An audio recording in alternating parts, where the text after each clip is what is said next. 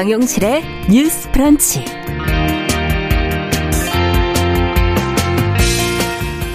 안녕하십니까. 정용실입니다. 성추행 피해를 입은 공군 여중사의 사망 사건과 관련해서 서욱 국방부 장관이 어제 대국민 사과를 했습니다. 서욱 장관은 무거운 책임을 통감한다고 하면서 국정조사 요구에 대해서는 국방부의 자정 능력을 믿어달라 이렇게 말을 했는데요. 자, 정말 국방부의 자정 능력을 기대해도 좋을지 잠시 뒤 함께 고민해 보도록 하겠습니다. 네, 코로나19로 오랫동안 막혀있던 이 해외여행길이 조만간에 열릴 수 있을지 기대를 모으고 있죠. 앞으로 시행이 될 트래블 버블 제도 해외여행을 계획하고 계시는 분들이라면 좀 알아두셔야 할 텐데요. 주요 내용을 저희가 챙겨봤습니다. 그리고 서점의 편집자가 직접 고른 좋은 책 한 권도 같이 읽어보겠습니다. 6월 10일 목요일 정영실의 뉴스 브런치 문을 엽니다.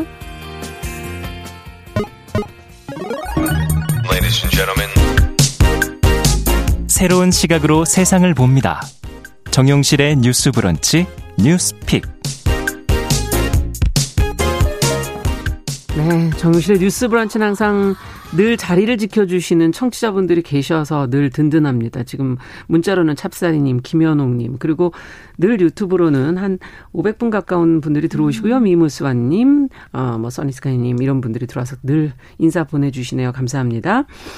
자, 오늘도 첫 코너는 뉴스픽으로 시작을 하겠습니다. 신보라 국민의힘 전 의원 안녕하세요. 네, 안녕하세요. 정은혜 더불어민주당 전 의원 안녕하십니까? 네, 안녕하세요. 앞서 말씀을 드린 내용부터 좀 살펴보도록 하죠. 성추행 피해를 입은 공군 여중사 사망 사건 아마 음. 계속 쭉 뉴스를 보셨을 텐데 서 국방부 장관이 이제 어제 대국민 사과를 했거든요. 어, 이 자리에서 이제 국정조사에 대한 이야기가 언급이 됐고, 여기엔 동의하지 않는다, 이렇게 말씀을 했습니다. 자, 어떤 발언 내용들이 있었는지 신보라 의원께서 좀 정리를 해 주시면 같이 한번 들어보죠. 네. 서욱 국방부 장관이 어제 열린 국회 국방위원회 전체회의 인사말을 통해서 공군 성추행 피해자 사망 사건에 대해 대국민 사과를 했습니다. 네. 서욱 장관은 국민 여러분께 큰 심려를 끼쳐드리게 되어 매우 송구하다. 장관으로서 무거운 책임을 통감한다고 음. 밝혔는데요. 서 장관은 국방부에서 본 사건을 이관하여 수사를 진행하고 있는 만큼 지휘 고하를 막론하고 회유, 은폐 정황과 2차 가해를 포함해 전 분야에 걸쳐 철저하게 낱낱이 수사하여 엄정하게 처리를 하겠다고 강조했습니다. 네. 또한 군내 성폭력 사건 대응 실태와 시스템을 정, 재점검해서 근본적인 개선책을 마련하겠다고 했고요. 네. 민간 전문가들이 동참하는 민관군 합동기구를 조속히 구성해서 음. 이번 계기에 성폭력 예방제도, 장병 인권보호, 군 사법제도, 군 조직 문화 등 병영 전반에 대해서도 종합적으로 개선해 나가겠다고 말했습니다. 네. 어, 공군 제20 전투비행단 이모 중사가 지난 3월 초 같은 부대 장모 중사에게 성추행 피해를 당한 후 5월 22일 20 비행단 관사에서 사망한 채 발견돼서 음. 남편, 남편이 신고를 한 사건인데요. 네. 서욱 장관은 성추행 피해자가 사망한 당일 단순 사망 사건으로 인지를 했고 성범죄가 연계됐다는 점은 사흘 뒤에 알게 됐다고 밝혔습니다. 음. 성추행 사건 발생 후 85일이나 걸린 건데요. 그렇죠. 이 과정에 공군은 성, 군 성폭력 업무 매뉴얼을 거의 무시한 것으로 드러나고 있습니다. 음. 성폭력 사거, 사건 보고 지침, 피해자 가해자 분리 지침, 네. 여성 피해자의 여성 국선 변호사 우선 배정 지침 이런 것들을 어긴 것입니다. 음.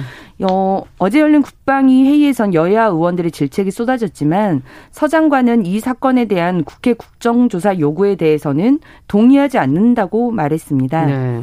서 장관은 군을 움직일 수 있는 누군가가 개입할 가능성이 있으므로 국정조사가 필요하다라는 그 의원의 주장에 대해서는 국방부 차원에서 사건을 수사하고 있기 때문에 자정 능력을 믿어주시고 저한테 음. 맡겨달라 그런 개연성은 없어 보인다고 음. 선을 그었습니다. 네. 자, 그러면 여기서 저희가 앞서 말씀드린 것처럼 국방부의 자정 능력을 믿어달라. 어, 앞서 군 성폭력 매뉴얼도 지금 지켜지지 않은 상태인데 또 신뢰가 이렇게 떨어진 상황에서 기대할 수 있을 것인지 국정조사는 또 어떻게 생각하시는지 두 분의 의견을 듣고 싶습니다. 어, 정은혜 의원께서 먼저 좀. 네, 지금 어제 뭐 서욱 장관의 발언을 보면 저는 음. 좀 착각하고 있다, 음. 잘못 알고 있다라고 생각을 하는데요.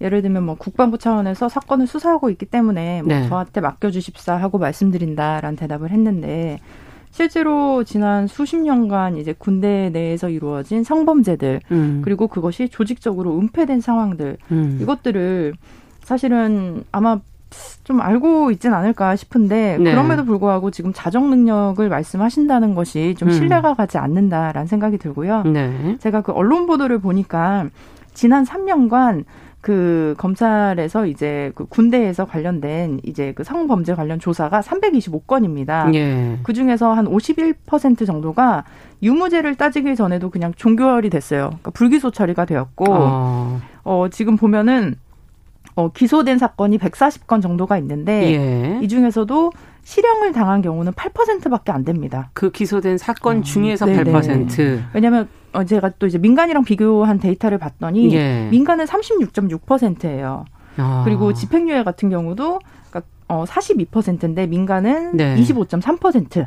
아. 그러니까 집행유예도 굉장히 많은 거죠. 그렇죠. 예, 그리고 뭐 선고유예 같은 경우도 10%인데 민간은 0.6%입니다. 음. 즉 이제 군대에서는 그런 뭐 신고가 사실은 제 생각엔 그 신고도 어, 정말 잘 될까? 네, 네. 잘 안 됐을 것 같아요. 근데 예. 신고가 안 된 상황에서도 그 소수의 신고자들도 보호받지 못하고 음. 계속 이런 지금 그 과거가 있지 않습니까? 그런 상황에서 이게 우리가 어, 군대를 믿고 이게 할 수 있을지 좀 의문이 들고요. 네. 그리고 특히 이번 사건 같은 경우도 원래는 여성 국선 변호사를 선임 이제 우선 배정하기로 되어 있는데 아까 매뉴얼 얘기해 주실 때 그 지침도 예. 어겼고 그리고 지금 성, 어, 그 공군 양성 평등센터에 이제 성추행 음. 신고를 받았는데요. 네. 그, 이 지금 그 하사분, 아, 부사관 분이죠? 네, 네. 부사관 분인데 지금 보면 영광급 장교 이상 계급이 아니라는 이유로 국방부에서 보고된 지 한 달이 넘게 미뤄왔다고 합니다. 음. 그러니까 즉 여성이라도 계급이 높았다면 음. 어떻게 보면 바로 조사가 가능했던 거죠. 그러니까 이것도 네. 굉장히 좀 불합리하고 음. 전더 잔인한 것이 남편, 남자친구. 음. 남자친구에게까지도 네 같은 군인에 소속이 되어 있는데 네. 그 상사들은 남자친구 남편에게까지도 어, 너희들만 좀 참으면 된다. 뭐 조금 음. 잘뭐 달래봐라.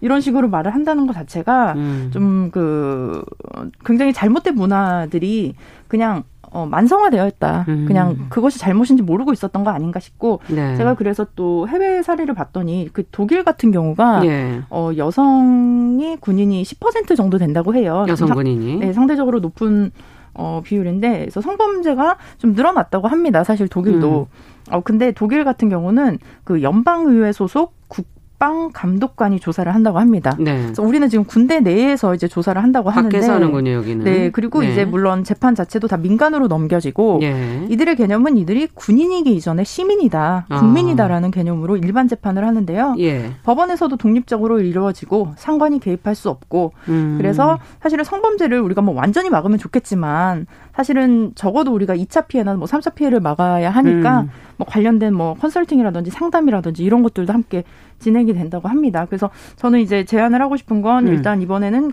그 군대 내에선 더 도저히 어, 사정 능력이 없다. 네 그렇기 때문에 어, 이번 사건도 앞으로도 사실 법을 좀 개정해야 할 부분이 음. 어, 이제 사실은 군대에서 일어난 범죄들은 이제 전시일 경우에는 어떻게 보면 군대 내에서 저는 좀 해결을 해야 한다고 보지만 음. 전시가 아닌 상황에서는 네.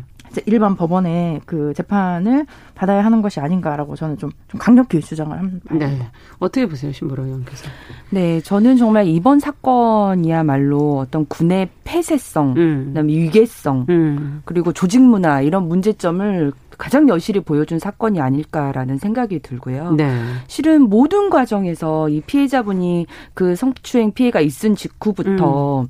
뭐 조사가 이루어지고 어 거의 뭐 사실상 조사라고 해도 조사가 이루어지지 않았다고 봐야죠. 네. 네. 그리고 이제 사망에 이르는 이 모든 음. 과정에서 뭐 회유, 은폐, 음. 무마 이런 것들이 정말 어 여실히 벌어졌고 그에 따라서 결국 피해자의 사망까지 음. 이 국가 권력에 의한 타살이다라는 음. 정도의 평을 받을 만하다고 보이고요. 그래서 뭐 국선 변호사를 선임하는 그 과정에서의 문제 음. 그리고 피해자와 가해자를 사실상 분리 조치도 하지 않았던 것으로 예. 지금 보입니다.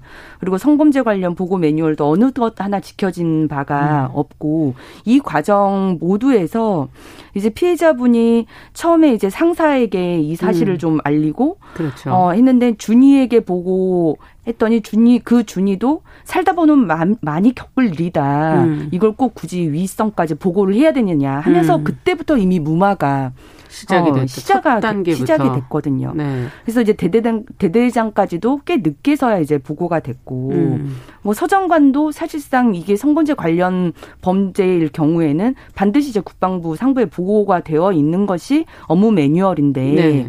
이것과 관련해서도 전혀 지켜지지 않고 결국 사망 사건이 났을 때도 단순 사망 사건으로 보고가 됐다가 초기에는. 그 다음에서야 이제 네. 성범죄 관련 사건으로 보고가 됐고 이 모든 음. 과정을 봤을 땐 이건 너무 군 안에서 폐쇄성이 만들어낸 결과다. 음. 음. 그리고 보고 과정에서도 결국 회유와 무마의 그런 정황들이 발생된 건 예. 위계성도 너무 짙은 거죠. 그렇죠. 그래서 저는 이런 문제가 지금 이제 서욱 장관이 자정작 용을 믿어달라라고 음. 하셨지만 지금 이제 국방부가 합동 수사단을 꾸려가지고 네. 수사를 하는 과정에서 뭐 압수수색들도 하고 있지만 이 압수수색 과정도 조금 어 문제가 많다라고 하는 음. 지적이 나오고 있는 것 같아요. 네. 보면 어 비행단 공군 법무 본부 그다음에 네. 공군 법무의 법무부 그 법무실 음. 이런 것들도 추가 압수수색 대상으로 음. 들어가서야 이제 그러니까 계속 이제 언론에서도 굉장히 문제가 되고 공론화가 되기 시작하니까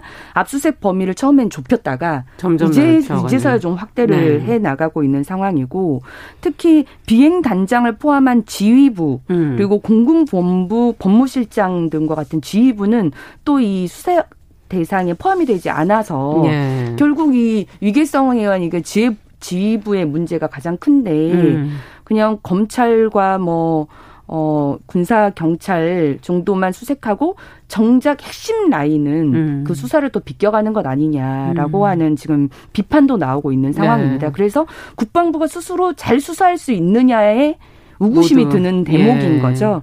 그리고 어제 이제 국회 회의에서 음.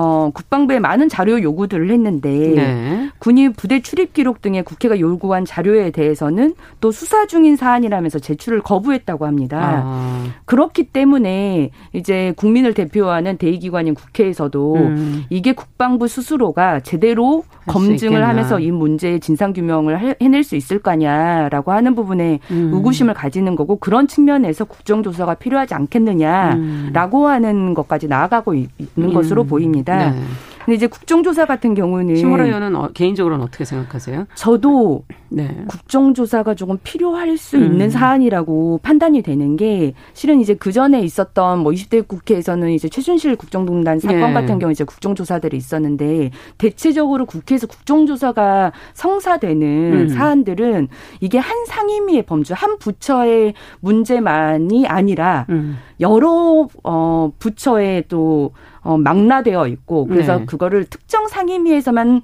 뭐 규명을 하기에도 음. 어려움이 있을 경우 음. 그리고 국민적으로 관심이 이제 굉장히 폭발돼서 예. 진상 규명을 제대로 더 해야 될 필요성이 예. 있을 경우 이렇게 진행이 되거든요. 네. 근데 이 사건 같은 경우는 국방부 안에서 이제 군대 내에서 벌어진 일이긴 하지만 음. 성범죄라고 하는 또 굉장히 특수한 어 사안이고 이거는 이제 국방부만의 부처 문제라고도 네. 보기는 어렵습니다. 그래서 국방위에서 음. 이렇게 뭐 여러 자료 요구를 하더라도 이렇게 수사 중인 사안이라고 하면은 자료 제출이 또 거부되면서 규명이 좀 어려워지는. 늦어지는 부분들이 네. 있거든요. 그런 부분들을 감안했을 때는 음. 어, 그간 국방부의 이런 뭐 폐쇄적인 사태 그리고 최근에도 뭐 해이해진 조직 기강이랄지 음. 과거 부조리도 이제 네. 다시 드러나기 시작하더라고요. 어, 성추행 피해 사실로 인해서 인사 불이익을 당했다는 음. 음. 폭로도 이어지고 있고요. 음. 그래서 이런 문제를 어, 근본적으로 해결해 나가는 방안을 찾기 위해서라도 음. 일정 정도의 국정조사는 필요하다. 필요하다라는 말씀을 네. 드리고 싶습니다. 어떻게 보십니까? 어떻습니까, 정은혜 의원께서는? 네, 저도 그 네. 부분은 음. 굉장히 좀 공감을 하고요. 음. 특히 그 군대 내 그 폐쇄성. 음. 그러니까 만약에 그 성추행을 당한 사람이 사실 이 경우는 남성이 될 수도 있고 여성이 될 수도 그렇죠. 있습니다. 예. 근데 만약에 뭐 신고를 한다거나 할 때도 음. 일단은 신고를 해도 정말 그 윗단계까지 올라가기도 어렵고 음. 신고를 해서 정말 뭐 상사가 처벌을 받았을 경우에는 음. 어, 이 사람은 오히려 피해자임에도 불구하고 상사의 진급을 막은 음. 어떻게 보면 되게 조직에서 어 방해가 되는 인물인 것처럼 음. 그렇게 분위기를 몰아간다고 하더라고요. 그렇기 때문에 내가 또 하, 사실 굉장히 상명하복이 어떻게 보면 기본적으로 전제되어 있는 조직인데 그렇죠. 네. 이 안에서의 사실 성범죄를 신보라원 말처럼 사실은 따로 분리해서 봐야 하는 것인데 음. 이게 보면 우리가 그냥 뭐 말을 따르는 것에 하나 예, 음. 뭐 일종으로 아. 보는 것도 있는 것 같습니다. 예. 그 문화 뭐, 뭐 저거 가져와 저기를 가 이런 것처럼 그냥 성범죄도 음. 그런 식의 것으로 좀 보고 있는 게 아닌가 하는 생각이 음. 들고 그것도 국정조사는 동의하고 아마 이 부분은 좀 여야가 함께 합의가 충분히 가능한 부분이 아닌가라고 아. 생각해 봅니다. 네. 자, 과연 어떻게 문제가 처리가 될지 지금 국민들이 또 관심이 많기 때문에 계속 지켜보고 있다는 걸 아마 알고 있지 않을까 하는 생각이 들고요. 저희도 계속 관련 보도 이어가겠습니다. 자, 두 번째 뉴스는 정부가 지금 국가 건강검진 대상을 확대하고 검진 항목, 뭐 주기를 개선하는 그런 내용의 계획을 발표를 했는데 이 계획은 어떤 배경에서 나오게 된 것인지 또 어떤 것들을 변화해서 개선한다는 것인지 한번 좀 들어보고 싶네요. 정은혜 전 의원께서 좀 챙겨주시겠어요? 네.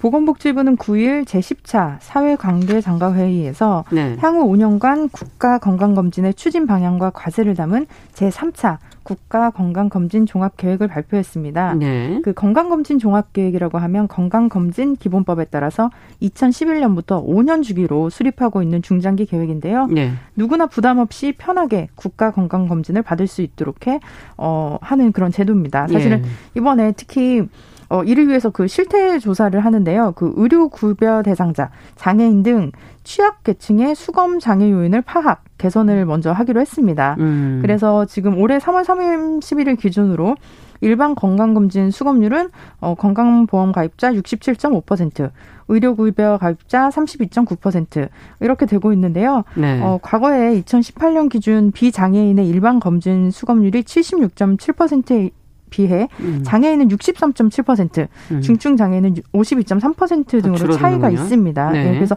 이런 일단은 실태 조사를 특히 취약계층에 철저하게 한다라는 음. 게 있고요. 특히 그 장애인이나 의료급여 수급권자, 또 네. 요양시설 입소자, 도서벽지 거주자 등 국가 건강검진의 접근성을 높이기 위해서 검진 기관도 늘리고 음. 또 출장 검진도 허용하는 방안을 아. 검토하기로 했습니다. 네. 그리고 가장 좀 저는 중요하게 생각한 부분이 근로자 건강 진단 대상에서 빠져 있던 택배기사 등 그 특수 고용 노동자들도 2022년부터는 건강 진단을 받을 수 있도록 산업안전보장법을 어, 개정하는 것을 추진합니다. 네. 특히 이분들 같은 경우는 과로 로 인해서 많이 네, 했었죠. 심내혈관 네. 질환 등을 좀 예와, 예방하고 지원 방안을 마련하기 위한 것인데요. 아울러 이들의 사업장도 뭐 출장 검진 대상에 포함할 전망입니다. 네. 특히 또 건강 검진 항목을 생애 주기별로 음. 건강 영양 요인과 특성을 고려해서 뭐 영유아나 청년층, 성인층에 관련된 뭐 각각의 어, 또 추가된 그런 항목들이 음. 더 있고요. 또 마지막으로 검진 기관 사이에 좀 경쟁을 유도하기 위해서 검진 기관 평가에서 상위 10% 안에 든 최우수 기관을 검진 대상자에게 알려주는 제도도 생깁니다. 아, 이런 기관들은 더 우수하다 하는 것도 알려주겠다. 지금 이제 국가 건강검진은 민간에서 하는 것과 달리 좀 더 의료 취약계층을 제대로 지금 잘 하고 있는가에 대한 지금 실태 조사가 이루어진 것 같고 그 결과를 보시면서 어떤 부분이 좀 개선돼야 될지 이번에 나온 평가들 중에 어떤 걸 주목하고 계시는지 두 분 얘기 좀 듣고 싶습니다. 어, 먼저 신보라 의원께 좀 여쭤보죠. 네, 이번 어, 발표는 어떻게 보면 취약계층의 검사 비율, 음. 그러니까 수검률을 높이는 그렇죠. 방향에서의 제도하고 취약계층의 범위를 좀 더 더 확대해 나가는 네. 그 부분이라고 저는 보입니다. 충분히 필요한 일이라는 생각이 들고요. 음. 제가 주목한 부분은 이제 영유아 건강 검진과 청년 건강 검진에 네. 대한 어떻게 보면 발전 부분인데 예. 우선 이제 그 코로나 블루라고 하죠. 아, 이런 맞아요. 코로나 블루에 빠진 청년들이 꽤 음. 요새 또 언론에서 많이 주목을 받고 있는데 네. 이런 청년들에 대해서 건강 그 정신건강 검사, 그러니까 아. 우울증을 조기 발견할 수 있는 정신건강 검사 주기를 현행은 지금 10년마다 예요. 그러니까 10년마다니까 예. 20살에 한 번 받고요. 30살에 30살에 한 번 받는 그런 아. 구조인데 만약 20살에 그 건강 검진을 안 하게 되면 음. 30살이 되어서만 받을 수 그렇군요. 있는 겁니다. 그래서 이거를 이제 개선해서 예. 10년 중 한 번으로 그러니까 아. 자신이 이제 20대 초반에 뭔가 그런 느낌이 느낌이 든다. 우울, 어. 뭔가 우울감에 그런 걸 호소했을 때는 바로 그때 받을 수 있도록 음. 검사를. 음. 그래서 어 해당 연령에서 그 검사를 못 받으면 짝수년. 그러니까 음. 20, 22 24 이런 식으로 예. 그때 받을 수 있도록 바꾼다고 하는데요. 음. 그게 일정 정도 좀 효능감을 좀 줄 수 있을 것 같다라고 아. 보여집니다. 왜냐하면 예. 여러 조사에서 청년들이 많은 우울감을 좀 호소를 하고 있고 그렇죠. 최근 이제 건강보험 심사평가원 자료에 따르면 예. 고의적 자해 현황이 어, 2019년 상반기 대비 2020년에 20대는 80.5%가 상승을 했어요.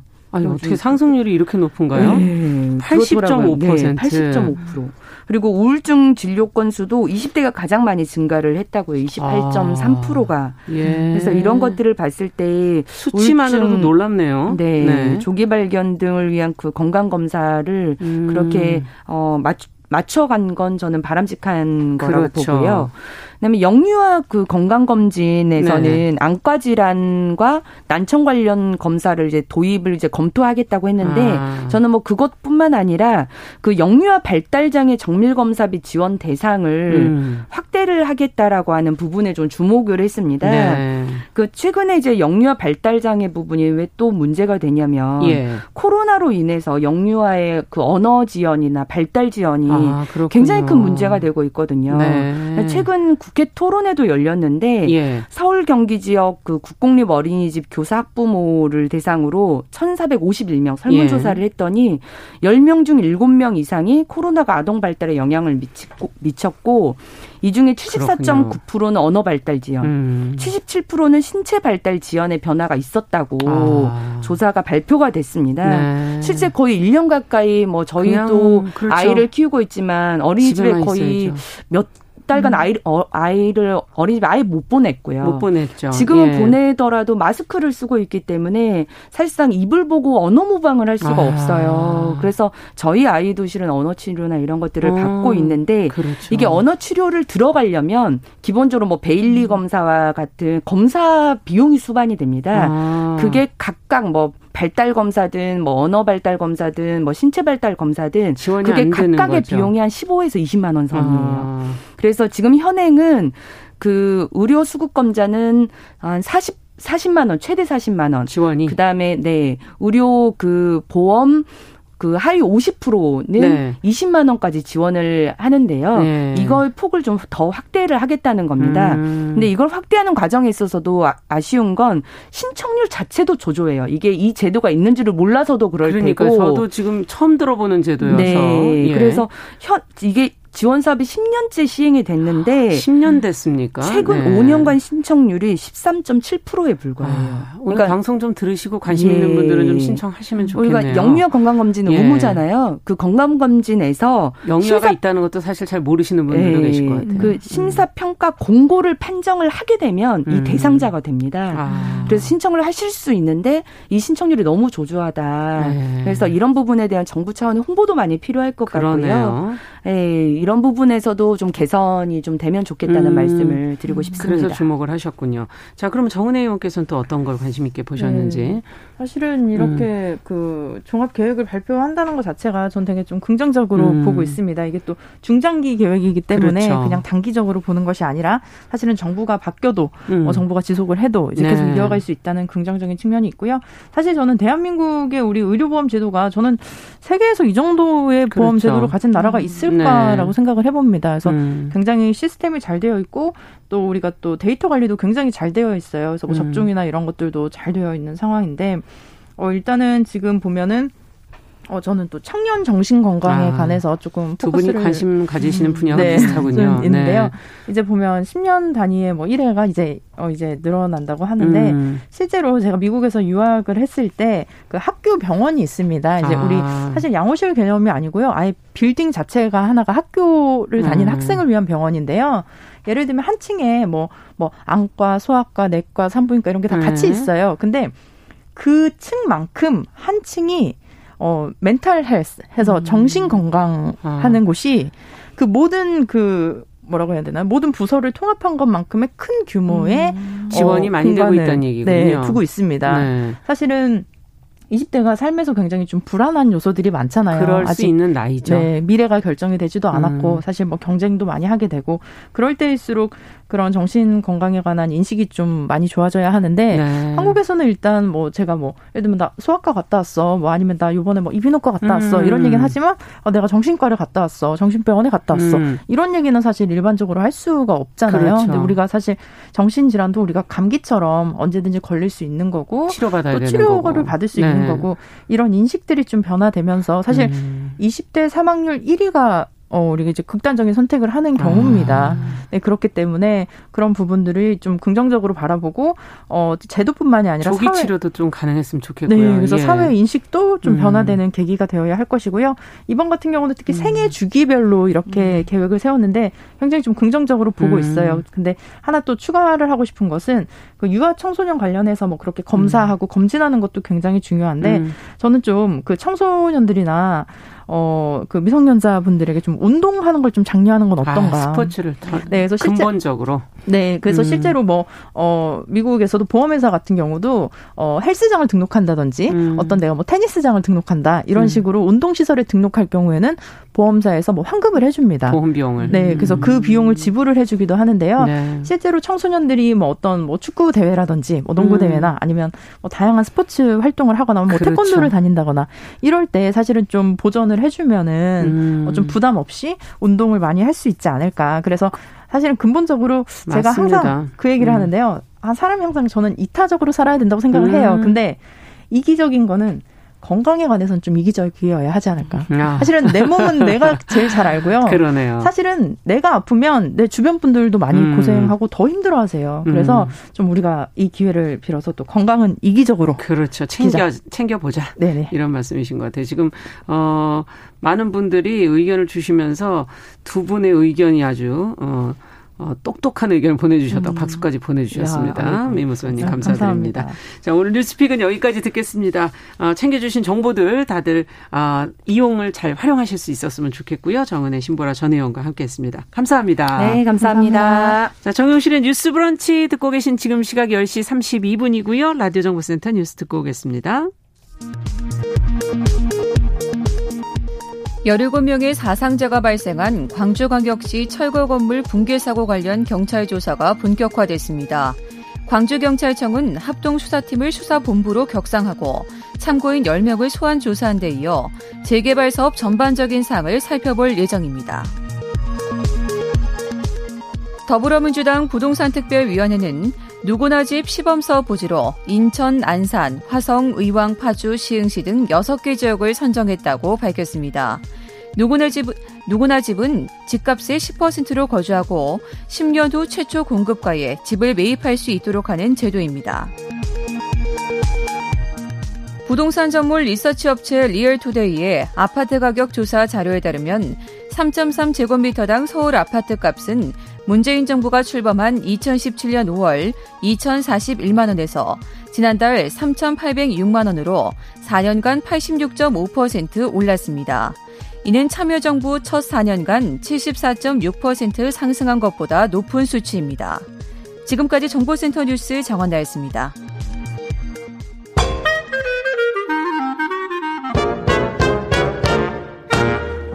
더 나은 내일을 그립니다. 정용실의 뉴스 브런치. 네, 정윤실의 뉴스 브런치 듣고 계신 지금 시각 10시 34분이고요. 이번에는 뉴스 속, 귀에 쏙쏙 들어오는 생활 뉴스 저희가 챙겨서 전해드리고 있습니다. KBS 보도본부 이효영 기자 자리해 주셨어요. 어서 오세요. 안녕하세요. 야, 정부가 지금 트래블 버블 제도 제가 앞서 잠깐 소개해 드렸는데 우리말로는 뭐 여행 안전 권역 제도 이렇게 표현을 하더라고요. 어, 코로나19 때문에 여행 얘기 여태까지 하지도 못했는데 네. 이제 백신들을 좀 맞기 시작하시니까 여행에 대한 이야기들이 좀 많이 언급되는 것 같아요. 네. 이제 가능해지는 겁니까 그러면? 잘하면 예. 예. 다음 달부터 일부 국가 방문은 가능할 것으로 보입니다. 일부 국가 방문은 예. 먼저 트래블 버블 제도 설명드릴게요. 예. 여행 안전 권역이라고 해석하시면 되는데요. 음. 지금은 해외로 출국했다가 한국에 들어오면 음. 입국 후에 2주일 동안 자가 격리를 해야 됩니다. 했었죠. 네. 그런데 이제 방역이 우수한 국가를 여행하고 들어올 경우에는 자가 격리를 아. 면제해 주는 제도입니다. 그러면 어떤 국가를 갔다 오면 면제가 된다는 건지 네, 싱가포르와 타이완, 태국, 괌, 사이판입니다. 음. 정부는 이 국가 또는 지역에 한해서 백신 접종을 완료했을 경우에 단체 여행을 허용할 계획입니다. 아. 방역 상황을 고려해서 개인 관광은 사실상 불가능하고요. 단체 여행은 허용하는 쪽으로 논의가 진행되고 있습니다. 개인 관광은 아니고 단체 관광. 네. 네. 그러면 이 여행 이 국가들 여행할 땐 뭐 필요한 건 없나요? 먼저 코로나19 백신 접종 하셔야 되고요. 음. 예방 접종 증명서 발급 받으셔야 됩니다. 음. 그리고 출발하기 전에 3일 이내에 코로나19 진단 검사 받으셔서 음성 판정을 받으셔야 됩니다. 아, 그러니까 진단 검사까지 끝내셔야 되는 거군요. 네. 단체 여행만 허용한다 그러니까 여행사를 통해서 하라는 그런 얘기인가요? 그렇습니다. 승인 신청 자체를 관광 사업으로 등록한 여행사에서만 신청이 가능하게 했습니다. 예. 여행사가 방역 지침을 준수하는 여행사여야만 하고요. 음. 승인 신청을 할 때 방역 전담 관리사가 지정돼야 하고 또 방역 계획을 제출해야만 승인이 가능합니다. 음. 그 보통 가셔서들 또 개별 활동 하시잖아요. 네. 이거는 어때 가능해요? 가능하지 않습니다. 예, 처음에 아. 승인받은 단체 여행 동선 외에 개별 일정은 허용되지 않습니다. 단체 관광을 가면은 이제 개인별 자유 시간이 많이 있잖아요. 그럼요. 이게 안 된다는 거죠. 여행사가 이런 원칙을 잘 지키지 않으면 관광 상품 승인이 취소까지 될 수도 있습니다. 아, 이제 단체 여행 원하시는 분 중에는 지금 이제 가족 여름이라 가족 여행 가시려는 분들이 많으실 텐데 어린이 동반 가족 여행은 어떻게 돼요? 네, 현재 미취학 아동은 예방 접종 대상이 아니라서 해외 여행이 불가능합니다. 음. 여행 안전 권역 제도에 적용되지 적용되지 않는다는 겁니다. 아. 지금 어 국가와 지역을 얘기해 주셨는데 싱가포르 그리고 타이완, 태국, 괌, 사이판 선정 기준은 뭔가요? 네, 정부가 먼저 이들 나라에 아, 이 제도 한번 같이 해보겠습니까라고 추천, 추진 의사를 타진했을 때 예. 비교적으로 적극적으로 응답해온 국가들이라고 해요. 네. 다만 타이완은 아직 코로나19 상황이 좋지 않아서 정부가 고심 중이라고 합니다. 아, 지금 전 세계적으로 코로나19 유행 상황이 끝난 건 아닌데 해외 여행을 이렇게 허용하기 시작하면은 혹시 또 문제가 생기진 않을까요? 네, 해외 여행이 늘면은 아무래도 변이 바이러스 유입에 대한 우려가 큽니다. 음. 정부도 바로 그 지점을 염려하고 있습니다.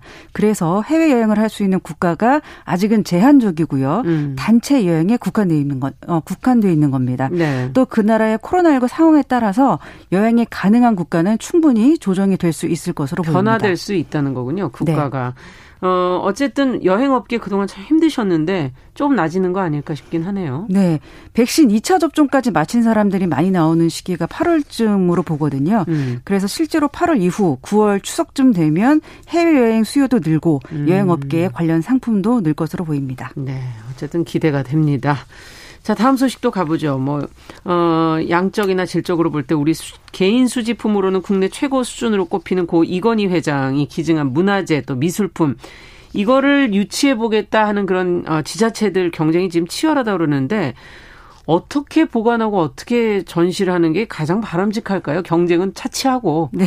그 경쟁이 과열 양상마저 보이고 있어요. 왜 어. 그러냐? 그만큼 가치 있는 작품들이 많기 때문인데요. 음. 정부가 기증된 미술품을 바탕으로 신규 미술관 건립 계획을 곧 발표합니다. 아. 새 미술관의 위치로는 최근 서울시가 매입한 송현동 부지가 거론되고 있고요. 예. 부산, 대구, 경남, 세종 전국에서 자치단체 20여 곳에서 유치 의사를 밝혔습니다. 많기도 한데 미술계 전문가들의 의견도 좀 듣고 싶어요. 네. 국립 근대 미술관을 원하는 사람들의 모임에서 미술가 전문가 200 미술계 전문가 200명을 대상으로 설문 조사를 했어요. 여기에는 미술사학자, 큐레이터, 작가, 평론가 이런 음. 분들이 참가했는데요. 가장 많은 응답이 나온 대답이 국립 근대 미술관을 건립해서 여기에 작품을 보관하자라는 답이었어요. 음. 응답자의 78.4%가 찬성했습니다. 상당히 찬성률 높네요. 네. 네. 그 다음으로는 국립 중앙 박물관과 국립현대미술관이 소장하고 관리해야 한다. 음. 이런 답이 15% 정도. 그리고 장르와 시대를 모두 포함한 이건희 전시관을 설립해야 된다. 이게 11.5%였습니다. 음. 네. 국립근대미술관을 네. 설립해야 된다. 이런 얘기가 있었군요. 자, 이 미술계에서 전체적으로는 어떻게 보고 있나요? 아, 미술계에서는 어, 근대와 현대, 동시대를 모두 다루고 있는 국립 근, 어, 국립미술관의 기능을 좀 나눌 필요가 있다 이렇게 보고 있어요. 음. 그래야만 식민과 분단을 거치면서 정치적인 논란까지 겪고 있는 근대를 문화적으로 재평가할 수 있다 이렇게 보고 있습니다. 그래서 예. 정부는 이달 안으로 고 이건희 회장의 미술품을 바탕으로 한 신규 미술관 건립 계획을 발표합니다. 네, 또 많은 분들이 관심이 있으시니까요. 자, 다음 소식으로는 낮 기온이 지금 뭐 초여름 날씨 너무 더워서 나 혼자 덥나 지금 네. 매일 기온을 체크하고 있는데 네. 햇살도 지금 너무 뜨겁고 통유리로 된 건물들이 한여름에 어려움을 겪는다 뭐 이런 얘기도 있더라고요. 네, 이게 네이버 얘기예요. 네이버 네. 사옥 외벽이 통유리로 되어 있습니다. 음. 이런 여름날은 그 통유리 외벽이 햇빛을 반사하는데요. 네. 이 반사광 때문에 주변 주민들이 생활에 고통을 겪을 정도라고 합니다. 아. 그래서 성남 분당에 사는 주민들 68명이 네이버를 상대로 손해배상 소송을 제기했는데 예. 대법원이 주민들의 피해 사실을 인정하고 또 네이버의 손해배상 책임이 있다는 사실도 인정했습니다. 이게 2011년에 소송을 제기 를 했었다고 그러네요. 굉장히 오래전에 사실 한 건데. 네. 대법원 판단이 나올 정도면은 뭐 시간도 길었고 꽤 기다렸을 텐데 쟁점은 정확하게 어떤 내용이었나요? 네, 1심에서도요. 주민들의 피해 사실을 인정했어요. 네이버가 건축물을 지을 때 위법 사항은 없었지만 예. 반사광을 줄이는 시설을 설치하고 가구당 500만 원에서 1000만 원의 위자료를 지불하라 이렇게 판결했습니다. 아. 여기에 더해서 가구당 129만 원에서 653만 원까지 위자료를 지불하라 이렇게 했습니다. 네. 그러면 1심은 그렇고 2심은 어떻게 됐나요? 2심 판단은 좀 달랐어요. 항소심에서는 주민들이 반사광을 직접 바라보지 않으면 일상생활에 시각적인 문제가 없다. 그리고 커튼으로 반사광을 가릴 수 있다. 그래서 손해배상 청구, 음. 손해배상과 차단시설 설치 청구를 모두 기각했었습니다. 근데 그게 그럼 마지막 대법원에서 판단이 또 바뀐 겁니까? 네, 그렇습니다. 상고심에서 원고 패소 판결한 2심 판결을 깨고요. 사건을 서울 고법으로 돌려보냈습니다. 아. 요즘에 통유리로 된 건물이 많은데 그러니까 이게 여기만의 문제가 아닐 것 같은데요. 그렇습니다. 반사광 때문에 피해를 입은 주민들의 손해배상 청구가 가능하다는 점 음. 그리고 반사광에 대한 피해 정도를 어떻게 판단해야 되는지에 대한 기준을 제시했다는 점에서 의미 있는 판결이라고 하겠습니다. 앞으로도 건축하는데 이것도 영향을 주겠네요. 네, 네. 그렇습니다. 오늘 소식 여기까지 듣겠습니다. 뉴스 속 KBS 보도본부 이효영 기자와 함께했습니다. 감사합니다. 감사합니다.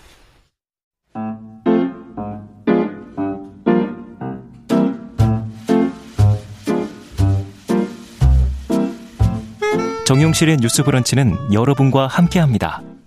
샵 9730은 짧은 문자 50원, 긴 문자 100원으로 모바일 콩과 유튜브는 무료로 참여하실 수 있습니다.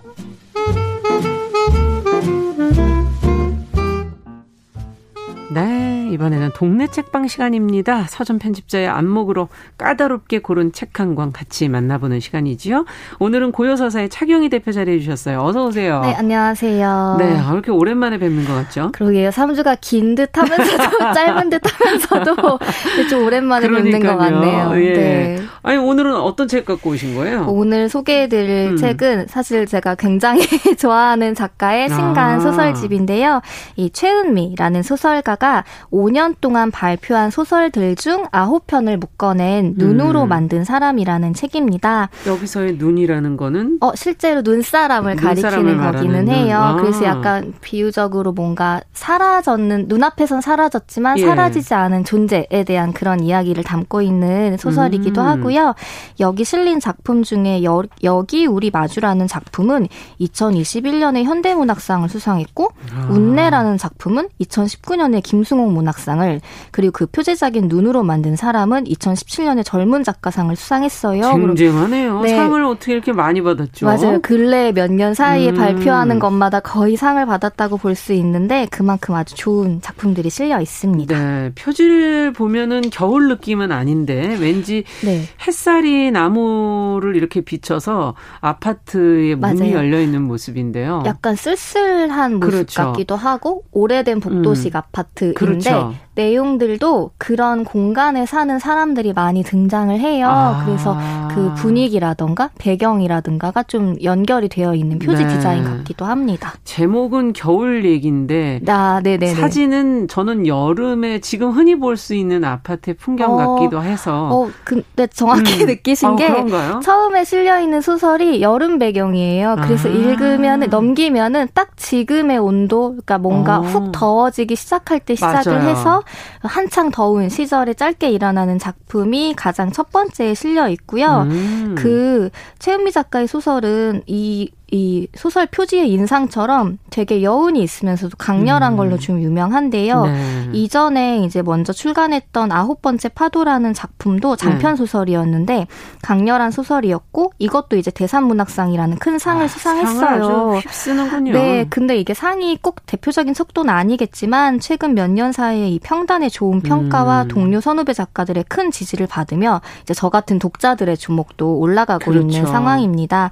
이 최은미 작가는 보면은 여성 서사라고 할 수 있는 여성이 주요 인물로 등장하면서도 음. 이 여성의 이야기를 그려내는 소설들을 다수 쓰고 있는데 네. 그 다른 페미니즘 소설과는 좀 확연히 다른 결을 지닌 소설들을 쓰고 있습니다. 음, 여성 서사인데 페미니즘 소설과는 다르다. 어떤 점이 다를까요? 그 표제작이자 이 소설집에 실린 다른 소설들과 깊은 연관성을 지닌 눈으로 만든 사람의 경우에는 네. 어린 시절에 삼촌으로부터 성폭행을 당한 뒤 신체적 정신적으로 고통을 겪고 갖고 있는 여성이 등장을 해요. 네. 그런데 이제 성인이 된 이후에 피해자로서의 여성을 그리면서도 그 인물의 분노나 고통과 함께 여성으로서의 욕구나 갈망까지 좀 담아내면서 음. 소설의 분위기를 기묘하면서도 긴장감 있게 끌어가는데요. 네. 그런데 이게 뭐 인물의 이중적 면을 들춰낸다기보다는 아 사실 사람이라면 저럴 수 있어라는 음. 생각이 들게끔 그런 소설 전반에서 이런 다면적 모습들이 가감없이 드러나면서 훨씬 더 현실적인 느낌 느낌이 음. 들고 또 한편으로는 읽는 사람이 어 나도 이런 모습들이 있는 것 같아라고 그렇죠. 소설에서 좀 발견하게끔 하기도 합니다. 네. 어떻게 보면 굉장히 현실적인 그런 네, 느낌의 맞습니다. 소설이군요. 네. 자신의 모습을 그 어떤 자신과 가까운 모습을 발견 책에서 발견한다는 거는 좋은 일이기도 하다고 볼 수도 있고 흥미롭긴 하죠. 네. 나랑 비슷한 어 이런 사람 맞아요. 나랑 비슷하네. 하지만 아우 불편해. 내가 네. 안 보고 싶은 면이 네. 있잖아요, 내 자신에 맞아요. 대해서. 스스로에게도 좀 감추고 싶은 음. 모습들을 사실은 좀 노골적으로 쓰여 있는 소설이기도 해요. 네. 그래서 이 소설을 읽는 마음이 편하지만은 않을 수도 있지만 음. 개인적으로는 정말 굉장한 소설들이라는 감탄을 아낄 수 없는 작품들이라 좀 애정이 깊은데요. 아. 이 5년 동안 발표한 소설들이라 조금씩 이제 분위기나 스타일이 다르기는 하지만 음. 소설집을 다 읽고는 개인적으로 이 재난과 광기라 재난이라는 키워드가 좀 남았습니다. 아, 재난과 광기. 네, 이때 이제 제가 재난이라고 하는 거는 꼭 자연재해나 뭐 큰 사고 같은 것만 가리키는 건 아니고요. 음. 어떤 이 산 사람의 삶을 뒤흔드는 큰 사건, 재난과 같은 일을 겪은 뒤에 네, 음. 복구되지 음. 못하는 마음을 끌어안고 사는 사람들이 좀 많이 등장을 아. 해요. 근데 실제로 코로나19 확진이라든가 태풍 피해라든가 맞아요. 뭐 동생이나 친구의 죽음, 성폭행 같은 그런 일들을 겪은 사람들이 많이 등장을 합니다. 아. 그런데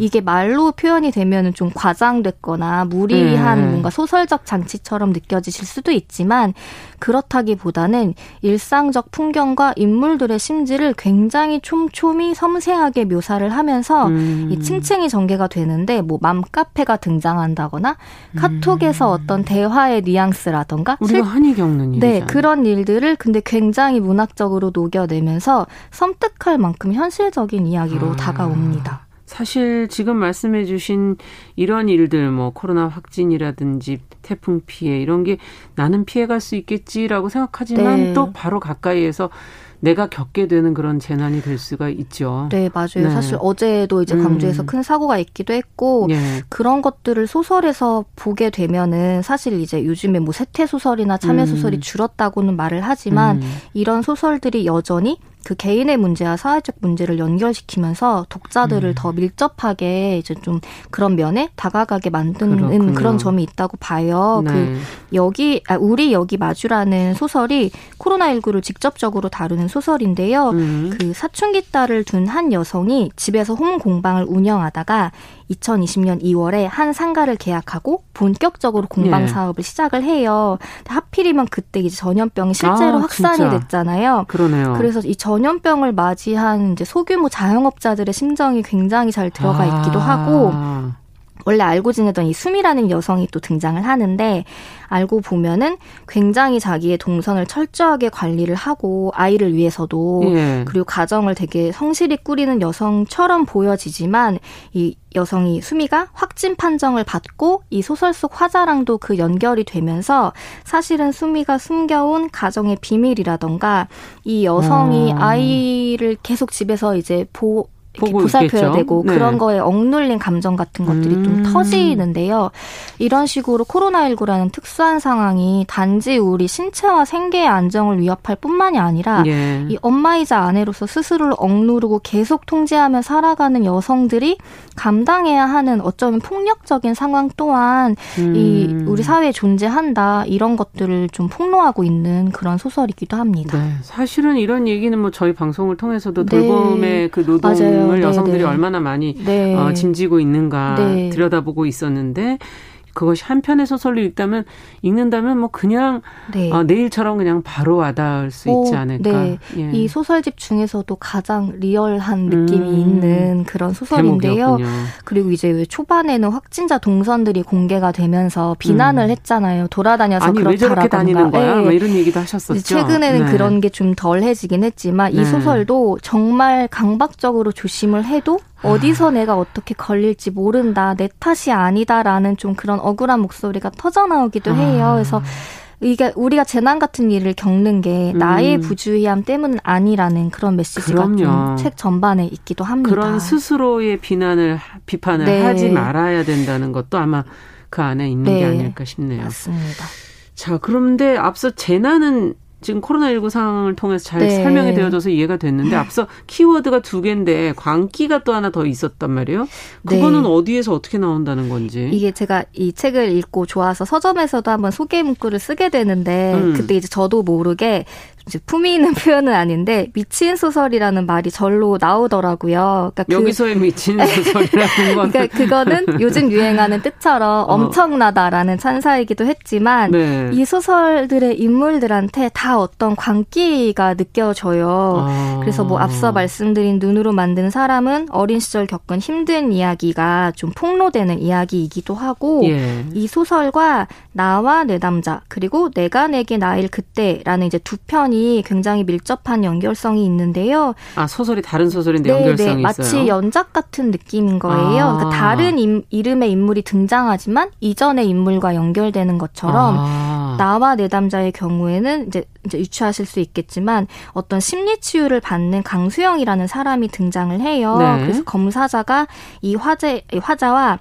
모래 모래로 이제 심리 치유를 하면서 음. 그 사람의 심리 변화나 그 과거를 좀 들여다보는 이야기가 건조하게 좀 전개가 되기도 하고 음. 반면 내가 내게 나일 그때는 굉장히 직접적으로 이 자신의 성폭력 피해 사실을 소설에서 다룬 뒤 오히려 상처가 깊어져서 주위와 자신에게 좀 원망과 분노 분노의 화살을 음. 돌리는 가해자뿐 아니라 그런 인물이 등장하는데 네. 굉장히 신경증적이고 날이 서 있는 소설이에요. 음. 그래서 어떤 그 소위 말하는 다락방에 미친 여자가 등장하는 페미니즘 소설들이 있잖아요. 고전류에서도. 네. 그런데 최은미 작가의 소설은 그 여성들을 지켜보는 화자가 아니라 네네. 이 집착에 가까운 애정과 억압과 분노와 폭발을 드러내는 여성들이 화자로 등장을 하면서 아. 이 인물의 심리가 점차 묘하게 바뀌어가는 억눌려지거나 네. 화라는 순간들을 좀 목격하게 되면서 긴장감을 놓을 수 없게 만들기도 합니다. 그렇군요.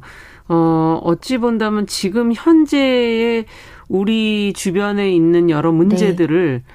어, 하나하나 저희가 직접 어, 소설을 통해서 이렇게 옆에 마치 있는 것처럼 계속 지금 느끼게 해주는 게 아닌가 하는 생각도 들고. 네, 맞습니다. 그리고 기존의 그런 어떤 페미니즘 소설들과는 조금 이 부분에서 결이 조금 다른 거군요. 네, 이게 가상의 지역 설정도 이 최미 작가의 장기인데. 가상의 그러, 지역. 네, 되게 묘한 분위기. 시골이든 도시이든 간에 현실적이면서도 좀 뭔가 묘한 가상의 느낌이 나는 아. 공간이 있는데 그 안에 다들 어떤 숨겨진 비밀들이 들어있거나 음. 음. 거기에 현실적인 묘사가 덧붙여지면서 이 마치 픽션인 듯 논픽션 같기도 한 굉장히 좀 음. 다채로운 매력이 있는 소설집이에요. 그리고 음. 제가 이렇게 불편한 내용들을 좀 많이 부각을 시키긴 했지만 뭐 예. 뭐 음식에 대한 묘사라던가 조금 더 따뜻한 여성 인물들의 음. 이제 뭐 엄마와 딸과의 관계인데 뭐 음. 애정과 이제 어떤 애증이 뒤섞인 관계라든가 굉장히 그런 현실적인 모습들이 삶의 결이 달, 잘 담겨 있어서 약간의 여성 서사에 좀 다채 다채로운 면을 그렇군요. 보실 수 있지 않을까 생각을 합니다. 네, 요즘에 소설이 힘든 이유가 워낙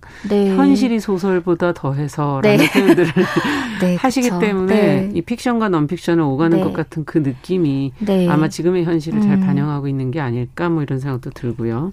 네. 역시 문학이라는 건 우리를 이렇게 불편하게 할 때가 있어요. 네, 필요한 부분이라는 생각이 네, 들어요. 맞아요. 네. 안 보려고 하는 걸 보게 해주는 어, 최은미 작가의 5년간의 소설을 모은 눈으로 만든 사람. 저희 오늘 동네 책방에서 같이 고요서사의 차경희 대표와 함께 조용히 읽어봤습니다. 오늘 아주 재밌었습니다. 감사합니다. 고맙습니다. 자, 정유실 뉴스 브런치 6월 10일 목요일 순서 이제 마칠 시간이 됐네요. 어, 저는 내일 오전 10시 어, 5분에 다시 찾아뵙도록 하겠습니다. 감사합니다.